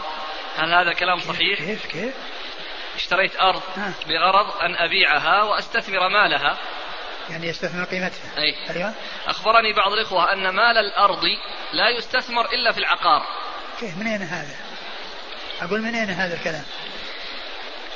المال آه، يستعمل الإنسان في كل ما هو سائق وكل ما هو مباح. لا يكون شيء يختص بالعقار لازم يصير في العقار. يمكن يتحول من عقار إلى حديد ومن حديد إلى عقار أو من حديد إلى إلى سيارات أو إلى أسمنت أو غير ذلك. الإنسان يحول تجارته من هنا إلى هنا. كيف يكون آه، العقار يعني لازم يصير عقار؟ يقول أريد أن أخطب امرأة وطلبت من أبيها النظرة الشرعية فرفض ذلك. السؤال هل يجوز لي أن أرى هذه المرأة دون إذن أبيها أو حتى معرفته مثلا أن تأتي عندنا في المنزل فأراها من فتحة الباب آه، آه، هو رافض انه يراها إيش السؤال؟ ابوها أبوها رفض ي... وش رفض انه يأتي بهذا لكن لكن موافق انه يراها من وراء الباب؟ ما ذكر إيش يقول؟ قال استأذنت اباه أباها أن أنظر النظرة الشرعية فرفض بس كذا على كل يكون يعني كونه إذا كان انه إذا كان إنه موافق على خطبته وإنما ممانع في الرؤية إذا تمكن من أن يراها على هيئة يعني ما هي محذورة لأن الإنسان قد يبحث عنها على هيئة لا لا يناسب أن ترى بأن تكون يعني يتفق مع بعض أقاربها أنه يمكنه من رؤيتها يعني على طريقة تكون سائغة ما تكون على هيئة ما يليق أن ينظر إليها وهي عليها. لا بأس بذلك لأن هذا شيء سائغ. أبو شيء سائغ. وإذا كان أبوها ما ما وافق وأخوها مكنه من ذلك لا بأس. لأن هذا هذا أولى للإنسان حتى يقدم على بينة أو يحجم على بينة. وهذا خير من كل إنسان يترك الأمر بدون أن يرى ثم بعد ذلك إذا لقيها ورآها آه، صار له رأي آخر فإن الفراق قبل الدخول وقبل وجود حصول الاتصال أسهل من الفراق بعد أن يحصل الاتصال. جزاكم الله خيرا وبارك الله فيكم ونفعنا الله بما قلت. الحمد لله رب العالمين والصلاة والسلام على عبد الله ورسوله. نبينا محمد وعلى آله وصحبه أجمعين. أما بعد قال الإمام أبو داود السجستاني يرحمه الله تعالى باب في قتل الأوزاغ. قال حدثنا أحمد بن محمد بن حنبل قال حدثنا عبد الرزاق قال حدثنا معمر عن الزهري عن عامر بن سعد عن أبيه رضي الله عنه أنه قال أمر رسول الله صلى الله عليه وعلى آله وسلم بقتل الوزغ وسماه فويسقا بسم الله الرحمن الرحيم. الحمد لله رب العالمين وصلى الله وسلم وبارك على عبده ورسوله نبينا محمد وعلى آله وأصحابه أجمعين. أما بعد يقول الإمام أبو داود السجستاني رحمه الله تعالى باب في قتل الأوزاغ والأوزاغ جمع وزاغ وهو هذه الدويبة التي تسمى الآن يقال لها وزغ ويقال لها أبرص وهي جاء في بعض الأحاديث أنها كانت لما ألقي إبراهيم في النار أنها كانت تنفخ يعني على إبراهيم في النار. يعني فهي عدوة وهي تنفخها تريد أنها تضطرم وت يعني تشتد حرارتها وقد جاء حديث عن الرسول صلى الله عليه وسلم في قتلها وعلى فضل من آه، حصل منه قتلها من أول وهلة وأنها أفضل ممن يقتلها في المرة الثانية أو الثالثة وذلك فيه إشارة إلى أهمية الحرص على قتلها والتخلص منها. وقد أورد أبو داود حديث سعد بن أبي وقاص رضي الله عنه أن النبي صلى الله عليه وسلم أمر بقتل الأوزاع. وقال إنها أنه فويسقا يعني وصف الوزغ بأنه فويسقا وقد جاء حديث كثيرة ذكرها أبو داود وغيره في قتل الأوزاغ وهذا منها. وإذا كانت الأوزاغ جاء الترغيب في قتلها وبيان فضل من حصل منه قتلها من أول وهلة فمن المعلوم أن ما هو أشد منها ضررا وما هو أخطر كالحيات والعقارب. لا شك أن أن أن, أن الحرص على قتلها والتخلص من شرها بالنسبة لمن رآها أو لمن لم يرها فإن قتلها في ذلك التخلص من أذاها سواء ممن رآها أذاها الذي يصل إلى من رآها أو من لم يرها بأن تصل إلى أحد فتلسعه وتلحق به الضرر. ففي ذلك فضل عظيم. وثواب جزيل من الله سبحانه وتعالى. نعم. قال حدثنا أحمد بن محمد بن حنبل. أحمد بن محمد بن حنبل الشيباني الإمام الفقيه المحدث أحد أصحاب المذاهب الأربعة المشهورة من مذاهب السنة وحديث أخرج أصحاب كتب الستة. عن عبد الرزاق. عبد الرزاق بن همام الصنعاني اليماني ثقة أخرجه أصحاب كتب الستة. عن معمر بن راشد الأزدي البصري ثم اليماني وهو ثقة أخرجه أصحاب كتب الستة. عن الزهري. عن الزهري محمد بن مسلم بن عبيد الله بن شهاب الزهري ثقة أخرجه أصحاب كتب الستة. عن عامر. عن عامر بن سعد وهو ثقة أخرجه أصحاب كتب الستة. عن أبي. عن أبيه سعد بن أبي وقاص رضي الله عنه وهو أحد العشرة المبشرين بالجنة وحديثه أخرجه أصحاب كتب الستة. قال حدثنا محمد بن الصباح البزاز قال حدثنا إسماعيل بن زكريا عن سهيل عن أبيه عن أبي هريرة رضي الله عنه أنه قال قال رسول الله صلى الله عليه وعلى آله وسلم من قتل وزغة في أول ضربة فله كذا وكذا حسنة ومن قتلها في الضربة الثانية فله كذا وكذا حسنة أدنى من الأولى ومن قتلها في الضربة الثالثة فله كذا وكذا حسنة أدنى من الثانية. ثم ورد أبو داود آه، حديث أبي هريرة. أبي هريرة رضي الله عنه. من قتل وزغة في أول ضربة فله كذا وكذا حسنة. ومن قتلها في المرة الثانية فله كذا وكذا حسنة دون الأولى. ومن قتلها ومن, ومن قتلها في المرة الثالثة فله كذا وكذا دون الثانية.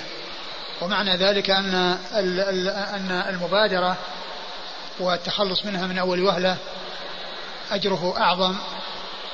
وذلك فيه إرشاد إلى الحرص على التخلص منها والمبادرة إلى التخلص منها.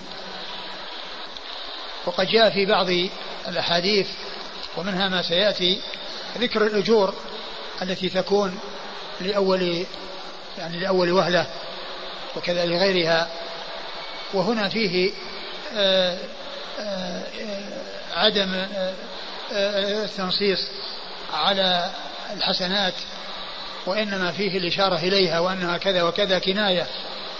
يعني لم يذكر العدد ولكن كني عنه بكذا وكذا. نعم. قال حدثنا محمد بن الصباح البزاز. محمد بن الصباح البزاز هو؟ ثقة أخرج أصحاب الكتب. ثقة أخرج أصحاب الكتب الستة. عن إسماعيل بن زكريا. عن إسماعيل بن زكريا وهو؟ صدوق يخطئ قليلا. صدوق يخطئ قليلا أخرج له؟ أصحاب الكتب. أصحاب الكتب الستة. عن سهيل.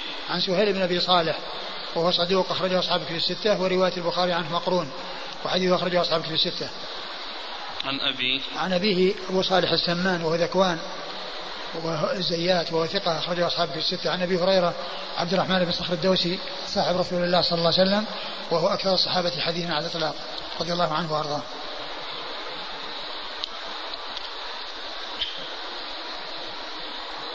قال حدثنا محمد بن الصباح البزاز قال حدثنا إسماعيل بن زكريا عن سهيل قال حدثني أخي أو أختي عن أبي هريرة رضي الله عنه عن النبي صلى الله عليه وعلى آله وسلم أنه قال في أول ضربة سبعين حسنة. ثم ورد أبو داود حديث أبي هريرة من طريق أخرى وفيه أنه في أول ضربة سبعين حسنة. في أول ضربة سبعين حسنة يعني وما بعد ذلك هو دونها. قالوا وهذا هذا آه، فيه بيان أن آه، أن القاعدة المشهورة وهي أن الأجر على قدر النصب وعلى قدر المشقة أن هذا مثال مما استثني من هذه القاعدة وهذه الطريقة وذلك أن من قتل في ثلاث مرات فإنه حصل له جهد وحصل له نصب. يعني ضرب في الأولى فما فما تمكن. ضرب في الثانية فما تمكن. ضرب في الثالثة فما تمكن. فيكون في ذلك نصب. والأصل أنه الأجر على قدر النصب. وكلما زاد النصب كان زاد الأجر. لكن هذا مستثنى من هذا من هذا من هذا هذا العموم. وأنه يكون في بعض الأحيان الأجر يكون في آه، الشيء الذي هو أقل. وذلك ترغيبا في وذلك فيه ترغيب في الحرص على التخلص منها من أول وهلة. فيكون من أصابها في ضربة واحدة له سبعين. ومن أصابها في الضربة الثانية ضرب الأولى ولكن ما استطاع ثم ضرب الثانية يكون أقل ومع أن النصب أزيد. لأنه ضرب في الأول وهذا عمل ثم ضرب في الثانية فهذا عمل ثم إذا لم يستطع في الثانية ضرب في الثالثة وهذا أيضا عمل ويكون العمل ويكون الأجر أقل. فهذا آه، يعني مخالف للقاعدة ومستثنى من القاعدة التي جاءت في الأحاديث أجرك على قدر نصبك نصبك كما جاء في حديث عائشة رضي الله عنها في قصة العمرة. نعم. قال حدثنا محمد بن الصباح البزاز عن إسماعيل بن زكريا عن سهيل قال حدثني أخي أو أختي. هنا قال أخي أو أختي. و وأخوه واخته يعني مبهمين وغير معروفين. ولكن مسلم رحمه الله أخرج هذا من طريق سهيل عن أبيه. عن أبيه عن أبي هريرة. وفيه ذكر العدد في أول مرة. نعم. عن طيب نعم الإسناد هو نفس الإسناد إلا في الذين أبهموا الأخ والاخت نعم. يقول هل الوزغ يؤذن في البيوت؟ لا ما جاء شيء يدل على إذانه وإنما يبادر إلى قتله ومن قتله في أول وهلة له أجر أكثر مما لو لم يتخلص منه في المرة الأولى وتخلص في الثانية فإن التخلص من أول وهلة أكثر أجر. فلا فليس فيه إيذان كالحيات.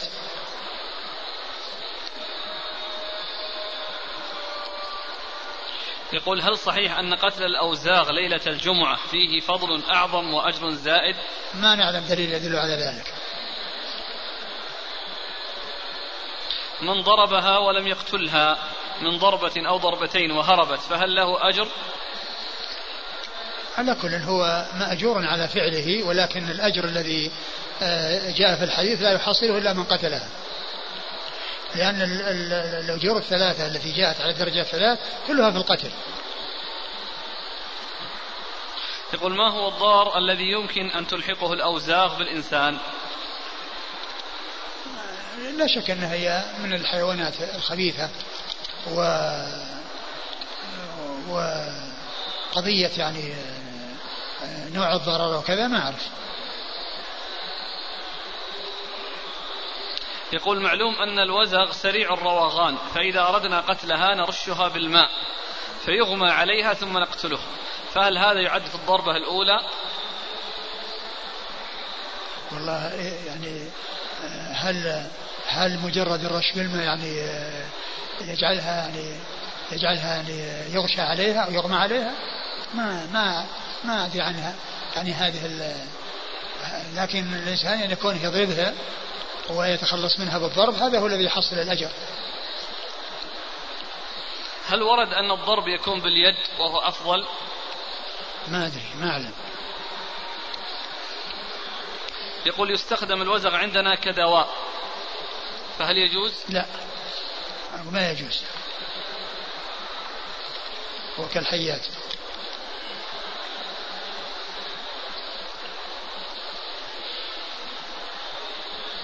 يقول هناك قصة تروى وهي أن النبي صلى الله عليه وسلم لما كان في الغار هو وأبو بكر رضي الله عنه جاء المشركون ووقفوا على الغار. فأخذ وزغ فأخذ الوزغ يقول في الشق في الشق. فدعا عليه النبي صلى الله عليه وسلم أن تكون حياته في الشقوق. والله ما ما أعلم لهذا أصلا.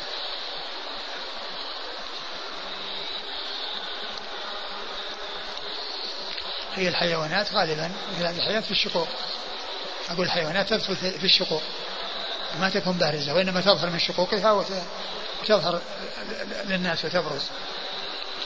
هل صحيح أن قتل الوزغ يكون باليد اليسرى؟ ما أعلم يعني وإنما القتل يعني كما هو معلوم باليمنى الإنسان يفعل في اليمنى اليسرى يمكنها ما ما تدرك وما يتمكن فيها من الإصابة. هل صحيح أن من قتل الوزغ فكأنما صافح النبي؟ ما أعلم لهذا أساس. قال رحمه الله تعالى باب في قتل الذر. قال حدثنا قتيبة بن سعيد عن المغيرة يعني بن عبد الرحمن عن أبي الزناد عن الأعرج عن أبي هريرة رضي الله عنه أن النبي صلى الله عليه وآله وسلم قال نزل نبي من الأنبياء تحت شجرة فلدغته نملة فأمر بجهازه فأخرج من تحتها ثم أمر بها فأحرقت فأوحى الله إليه فهلا نملة واحدة ثم رد أبو داود باب في قتل الذر والذر هو صغار النمل. و قتله إذا كان مؤذيا يقتل. لأن كلما آذى فإنه يجوز قتله. وإذا لم تكن وإذا لم تكن مؤذية فإنها تترك. إذا لم يحصل لها إيذاء فإنها تترك ولا يتعرض لها. لكن وجد منها الإيذاء فإنها تقتل. وقد أورد أبو داود حديث أبي هريرة. أبي هريرة رضي الله عنه أن نبيا نزل تحت شجرة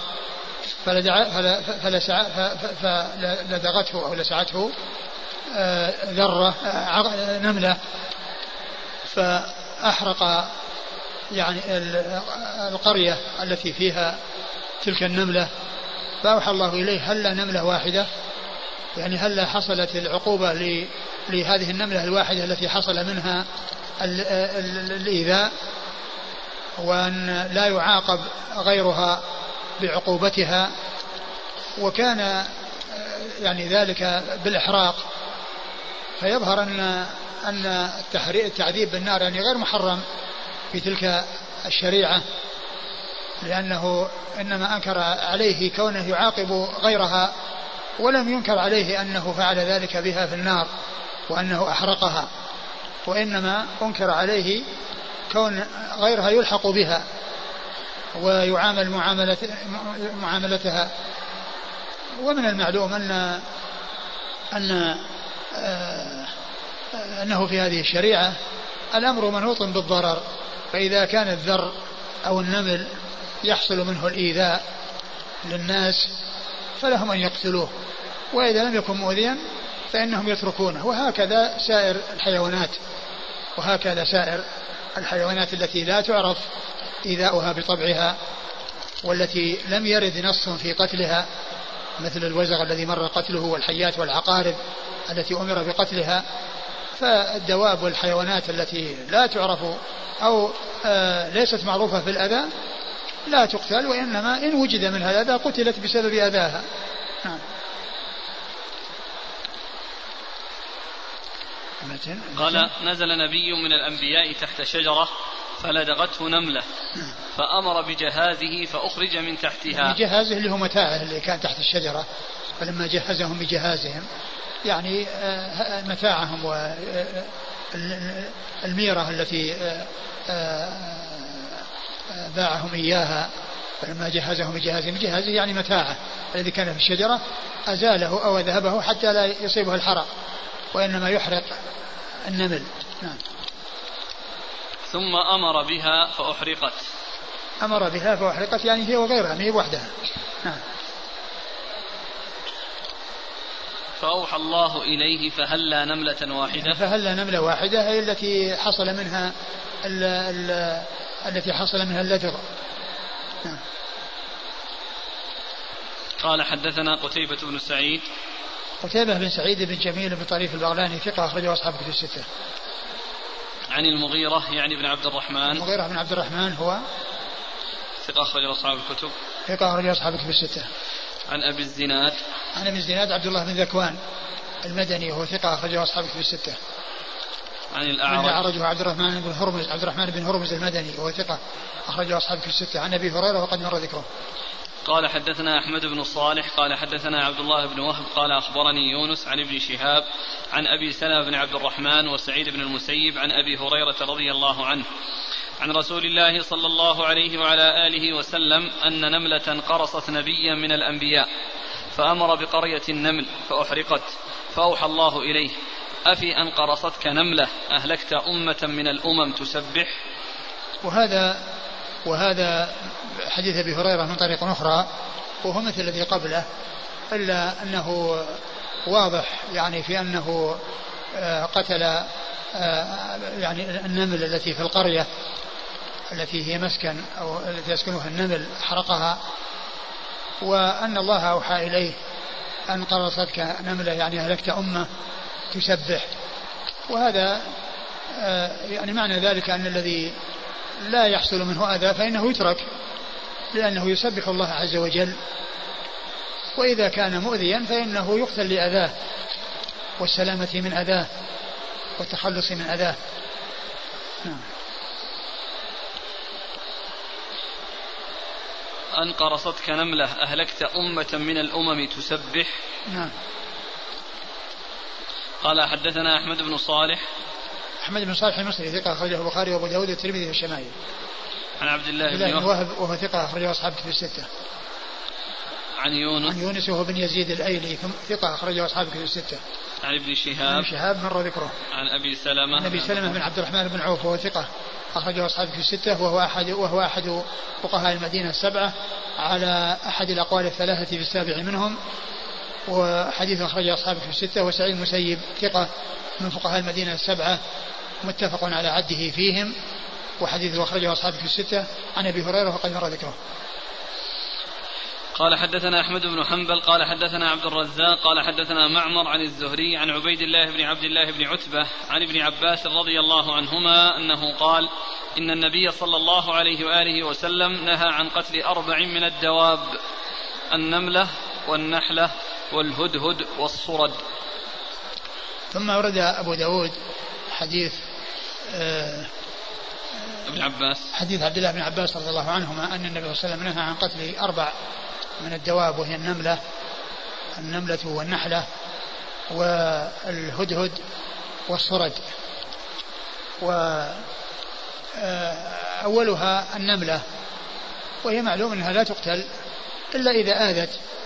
ولهذا مر في الحديث السابق أنها تسبح فإذا كان لا يحصل منها أذى فإنها تترك وإن حصل منها أذى فإنها تقتل يعني فالنهي في الأصل من أجل عدم الإيذاء يعني حيث لم يحصل إيذاء. أما إذا وجد إيذاء فإن الذي يؤذي يقتل. فإن الذي يؤذي يؤذي يقتل من أجل أذاه ودفع أذاه والتخلص من أذاه. ومعلوم أن الصائل إذا صال على الإنسان ولا يمكن دفعه إلا بإيذائه بالضرب أو بالقتل فإن ذلك سائر. فكذلك تلك الدواب التي هي غير معروفة بأذاها كالحيات والعقارب إن وجد منها الأذى فإنه يتخلص منها بالقتل وإن لم يوجد منها أذى فإنها تترك. ولهذا الرسول نهى عن قتلها.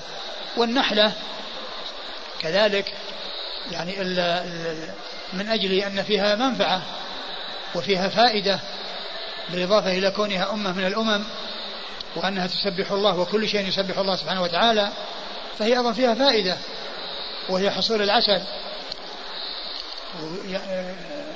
تحصيل العسل يعني منها وهي سبب أو هي هي, هي المورد الذي يحصل منه العسل. يعني ففيها منفعة. والهدهد والهدهد وهو من الحيوانات.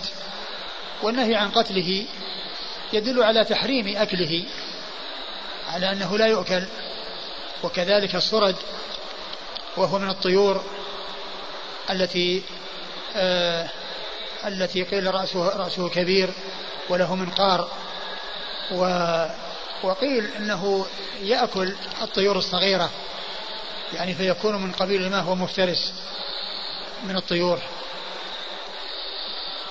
وكذلك أيضا هو آه، لا يجوز قتله لا يجوز قتله ولا يجوز أكله.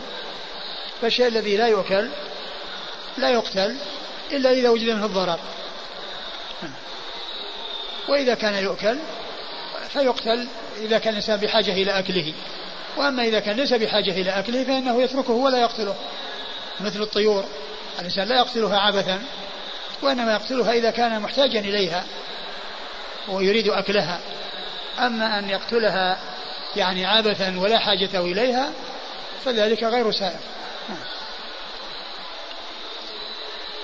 قال حدثنا أحمد بن حنبل عن عبد الرزاق عن معمر عن الزهري عن عبيد الله بن عبد الله بن عتبة. مر ذكر هؤلاء وعبيد الله بن عبد الله بن عتبة بن مسعود هو ثقة وهو من فقهاء المدينة السبعة في عصر التابعين وقد أخرجه أصحابه في الستة. عن عبد الله بن عباس بن عبد المطلب بن عم النبي عليه الصلاة والسلام وهو أحد العبادله الأربعة من الصحابة واحد السبع المعروفين بكثرة الحديث عن النبي صلى الله عليه وسلم. قال حدثنا أبو صالح محبوب بن موسى قال أخبرنا أبو إسحاق الفزاري عن أبي إسحاق الشيباني عن ابن سعد قال أبو داود هو الحسن بن سعد عن عبد الرحمن بن عبد الله عن أبيه رضي الله عنه أنه قال كنا مع رسول الله صلى الله عليه وآله وسلم في سفر فانطلق لحاجته فرأينا حمرة معها فرخان فأخذنا فرخيها فجاءت الحمرة فجعلت تعرش فجاء النبي صلى الله عليه وعلى آله وسلم فقال جعلت إيش؟ ها؟ جعلت تعرش نعم. نعم. فجاء النبي صلى الله عليه وآله وسلم فقال من فجع هذه بولدها ردوا ولدها إليها ورأى قرية نمل قد حرقناها فقال من حرق هذه قلنا نحن قال إنه لا ينبغي أن يعذب بالنار إلا رب النار. ثم أرد أبو داود حديث مسعود رضي الله عنه وأنهم كانوا مع النبي صلى الله عليه وسلم في سفر فانطلق لحاجته فلما جاء وإذا يعني واحد منهم أخذ يعني آه، أفراخ حمرة وهي طائر من الطيور ورآها تحرش يعني أنها تأتي وتضطرب وتصيح وتأتي قريبا من الناس وتحوم حولهم وكانت أيضا يعني تقع في الأرض وتفرش تفرش جناحيها وتضطرب. فالرسول صلى الله عليه وسلم عرف أنها مفجوعة وأنها وأن وأنهم أخذوا منها شيئا. فعرف ذلك وقال من فجع هذه؟ بولدها نعم. بولدها من فجع فقال رجل أنا. فقال رد ردوا ولدها إليها. ردوا ولدها إليها. ردوا ولدها إليها. ثم رأى أيضا أنهم أحرقوا. نعم. ورأى قرية نمل قد حرقناها. ورأى قرية نمل قد حرقناها. رأى قرية نمل يعني مسكن النمل وهي يقال له قرية.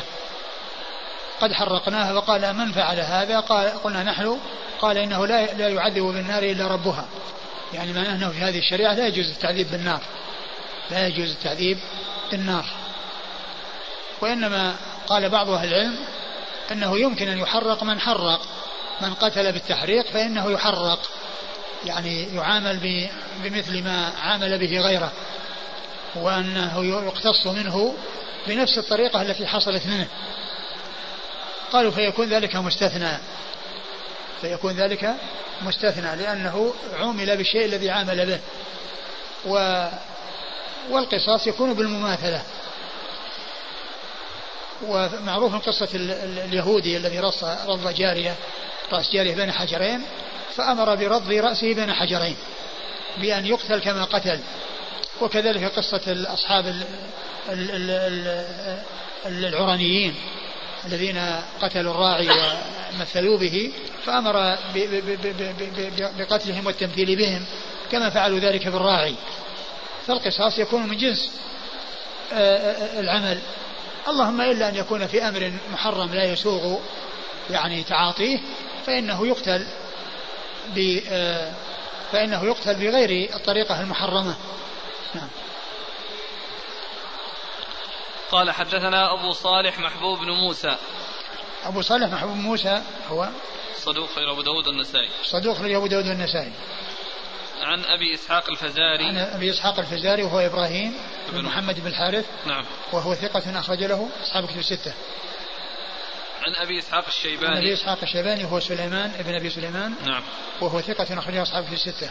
عن ابن سعد قال أبو داود هو الحسن بن سعد. وهو وعن الحسن بن سعد وهو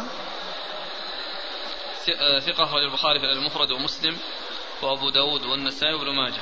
ثقة أخرجه أخرج له. البخاري في المفرد ومسلم. البخاري في المفرد ومسلم وأبو داود والنسائي وابن ماجه. وابن ماجه. عن عبد الرحمن بن عبد الله. عن عبد الرحمن بن عبد الله بن مسعود وهو ثقة أخرج له. أصحاب الكتب. أصحاب الكتب الستة. عن أبيه عبد الله بن مسعود رضي الله عنه وهو صحابي أخرجه أصحاب الكتب الستة.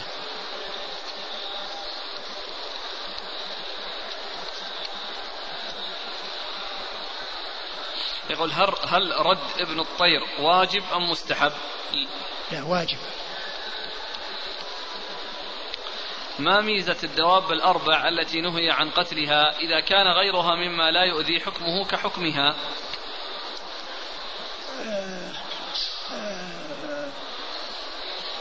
جاءت هكذا في الحديث وبعضها فيه منفعة ويعني كونها لا تقتل من أجل تحصيل منفعتها مثل النحلة وبعضها من أجل أنه محرم يعني أكله فلا يجوز قتله ولعل في ذلك التنبيه إلى يعني أمثالها ونظائرها مما يكون مثلها فيكون آه، آه، ذكر الهدهد مع من أجل أنه حرام أكله فيكون كل ما كان حرام أكله لا يجوز قتله إلا إذا كان فيه ضرر.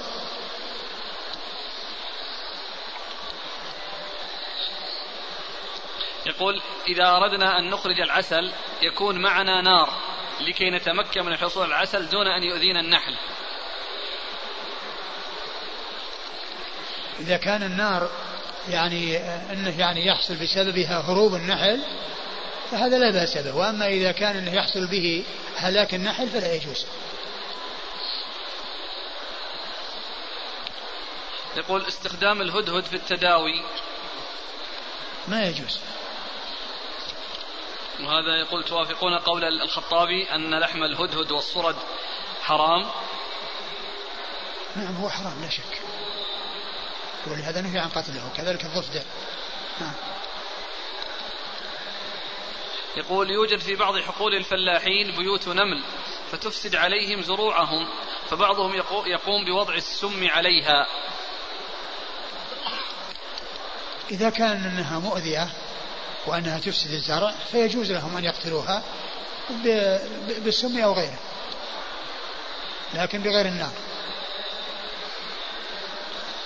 يقول ذكرتم حفظكم الله أن الذر إذا كان مؤذيا فإنه يجوز قتله مع أن الله تعالى أنكر على ذلك النبي إحراقه وقتله النمل وقد حصل منه الإيذاء إذ قرصه معلوم أن أن أن, أن الذر الذي يعني يوجد يعني يدخل في الأواني ويدخل في, في كذا وكله يعني على هذه الطريقة يعني يجوز قتله. ما هي بالقضية؟ قضية ذرة واحدة وإنما قضية مجموع مجموع الذر. يعني هذا إذا كان من شأنه أنه يأتي ويفسد الأطعمة ويعني يدخل فيها ويفسدها على أهلها فيجوز قتله. وأما كون يوجد ذرة واحدة يعني كذا فيقتل الجميع وأن هذا يعني يكون نادرا. المعروف أن الذر الذي يعني يؤذي يعني يكون عدد كبير يعني يكون يعني في الأطعمة يأتيها ليفسدها. ما هو ذرة واحدة فقط. يقول ما تقولون عزكم الله في من يبول في آه، جحر النمل؟ أصلا البول في الجحر يعني غير سائغ يكون الانسان يعني يبول في الجحر لأنه قد قد يظهر عليه حية ولا عقرب. ثم يهرب ويعني يلوث نفسه.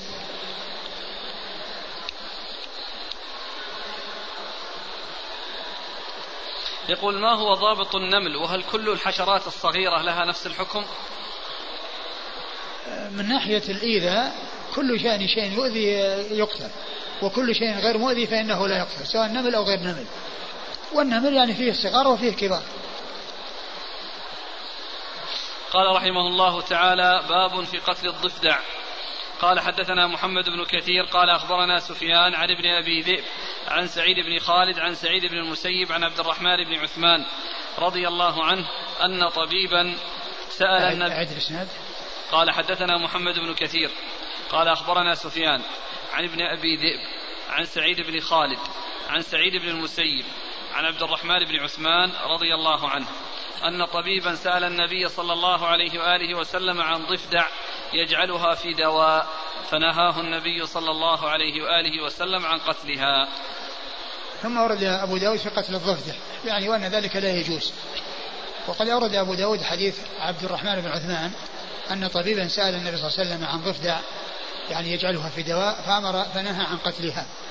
فنهى عن قتلها يعني معناه لأن اتخاذها دواء لا يحصل إلا عن طريق قتلها. فلما كان أكلها يعني محرما وغير سائغ دل على أنها لا تقتل لأن لأن القتل إنما يكون لمباح الأكل عند الحاجة إلى أكله. وأما إذا قتل من غير حاجة إلى قتله فهذا إتلاف فيه إيذاء إزالة لشيء من غير حاجة إليه وإتلاف له وأما إذا كان هناك حاجة إلى قتله فيقتل وإذا كان يعني فيه دواء ويؤخذ منه دواء لا بأس لأنه لأنه مباح وقتله مباح. ولو قتله من أجل أن يحصل منه دواء إذا كان فيه دواء حيث كان قتله سائغا فإنه يجوز. وأما إذا كان محرما ومحرم الأكل فإنه لا يقتل من أجل